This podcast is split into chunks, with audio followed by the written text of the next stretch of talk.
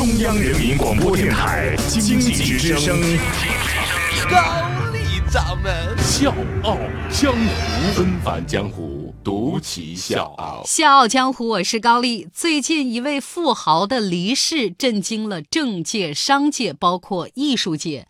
他就是一百零一岁的著名银行家戴维·洛克菲勒。戴维·洛克菲勒是全球最长寿的亿万富翁，是美国标准石油公司创始人、美国第一位亿万富翁约翰·洛克菲勒最小的孙子，也是小约翰·洛克菲勒唯一一个毕生经商的儿子。《纽约时报》在讣告当中写下了这样的评语：对于这个日渐淡出人们视线的家族来说，他可能是最后一位在世界舞台上给人留下深刻印象的出色人物。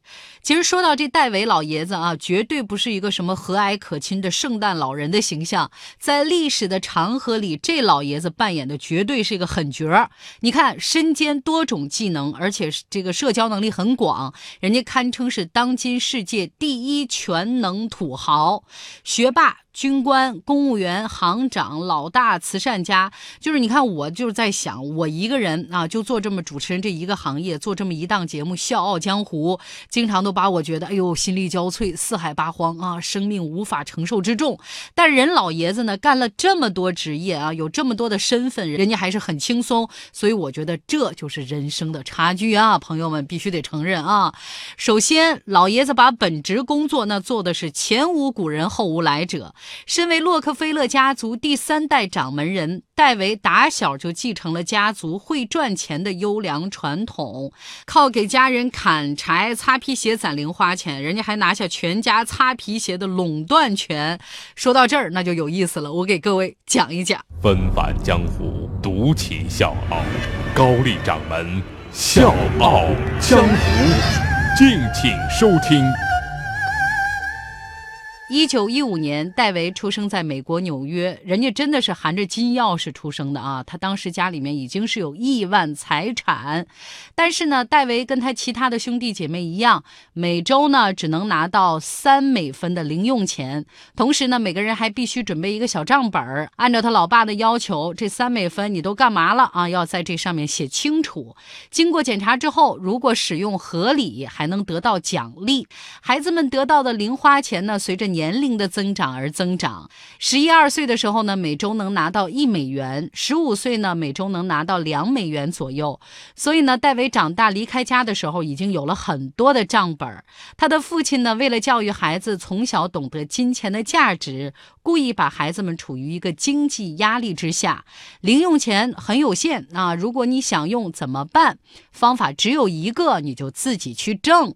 戴维小的时候呢，就知道从家庭杂物里面。挣钱，比如说他捉阁楼里面的老鼠，每只老鼠呢能挣五美分。另外呢，像劈柴或拔杂草这些杂活呢，是按照时间来计算工钱的。戴维呢有一个更绝的招，就是他设法呢获得了全家擦皮鞋的特许权。但是拿到这个特权呢也不容易，他每天早上必须六点以前就起床，要在全家人出门之前完成他的工作。擦一双皮鞋能赚五美分啊！所以，大卫在童年的时候没有享受过任何超级富豪的生活。他穿着跟工人一样的普通衣服，生活既简单朴素又紧张快乐。他有一位大学时候的同学，是一位大手大脚花钱的富家子弟，甚至呢可以在他开口要东西之前就能拿到他想要的那个东西。但是大卫却说，他是我认识的最不幸的人。他结了三次婚，换了很多次工作，但永远也不会发挥自己的。能力。长大之后呢，戴维也没闲着，年纪轻轻就进入曼哈顿银行，一路从助理做到董事长，还通过合并缔造了全美第一行。一九七三年尼克松访华之后，戴维立刻跑到咱中国见了周恩来总理，之后呢，成为中国银行在纽约的独家代理。所以就是故事讲到这儿，我觉得商人做到这个份上也是没谁了啊。当然，这老爷子呢还有很多风花雪月的爱好，比如。爱昆虫，是世界上收藏昆虫标本最多的个人。他也很爱艺术，每年呢给纽约现代艺术馆投资都能达到千万美金。他个人捐献的这个艺术珍品也有上百件了。当然，这老爷子最受推崇的还是他另外一个身份，就是慈善家。洛克菲勒家族坚信钱不是万恶之源，对钱的贪念才是。所以，戴维的爷爷老约翰一生总共捐出了五亿美元，折合到现在也是超过了一千亿了，差不多是比尔盖茨总资产的一点五倍。而戴维生前呢，就捐出了超过二十亿美元的资产。人家老爷子过百岁生日的时候呢，还捐出了一千英亩的土地给州政府做慈善用地。二零零二。二年，八十七岁的戴维打破了家族近百年的禁言的传统，成为他们家族第一个也是唯一一个发表个人自传的人。很多人都问他啊，您为什么要违反家族的传统出自传呢？这戴维的回答呢也非常的真诚，他说：“我的人生这么有趣，不出自传多可惜呀。”所以在接受福布斯杂志采访的时候，这老爷子就说过：“我的人生非常精彩，我相信物。”质很大程度上可以让一个人过得快乐，不过如果你没有好朋友和重要的亲人，生活会非常的空虚和难过。那个时候，物质的东西也不重要了。所以，戴维的这种人生态度，可能和他的父亲这种教育方式脱不开关系。小约翰就教育他的儿子们：洛克菲勒家族的财富属于上帝，你们只不过是管家而已。我是吴伯凡，邀请你在微信公众号搜索“经济之声笑傲江湖”，记得点赞哦。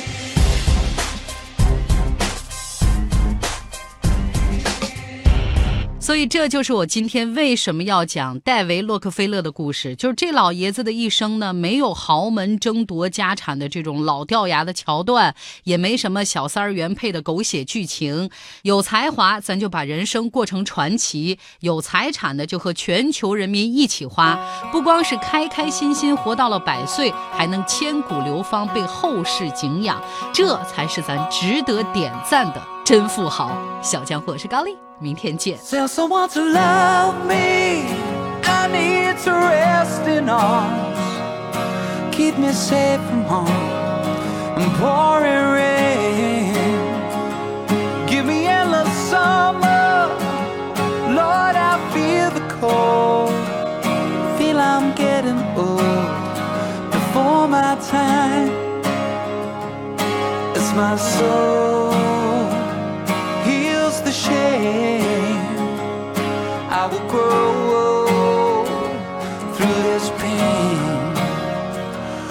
God, I'm doing all I can to be a better man.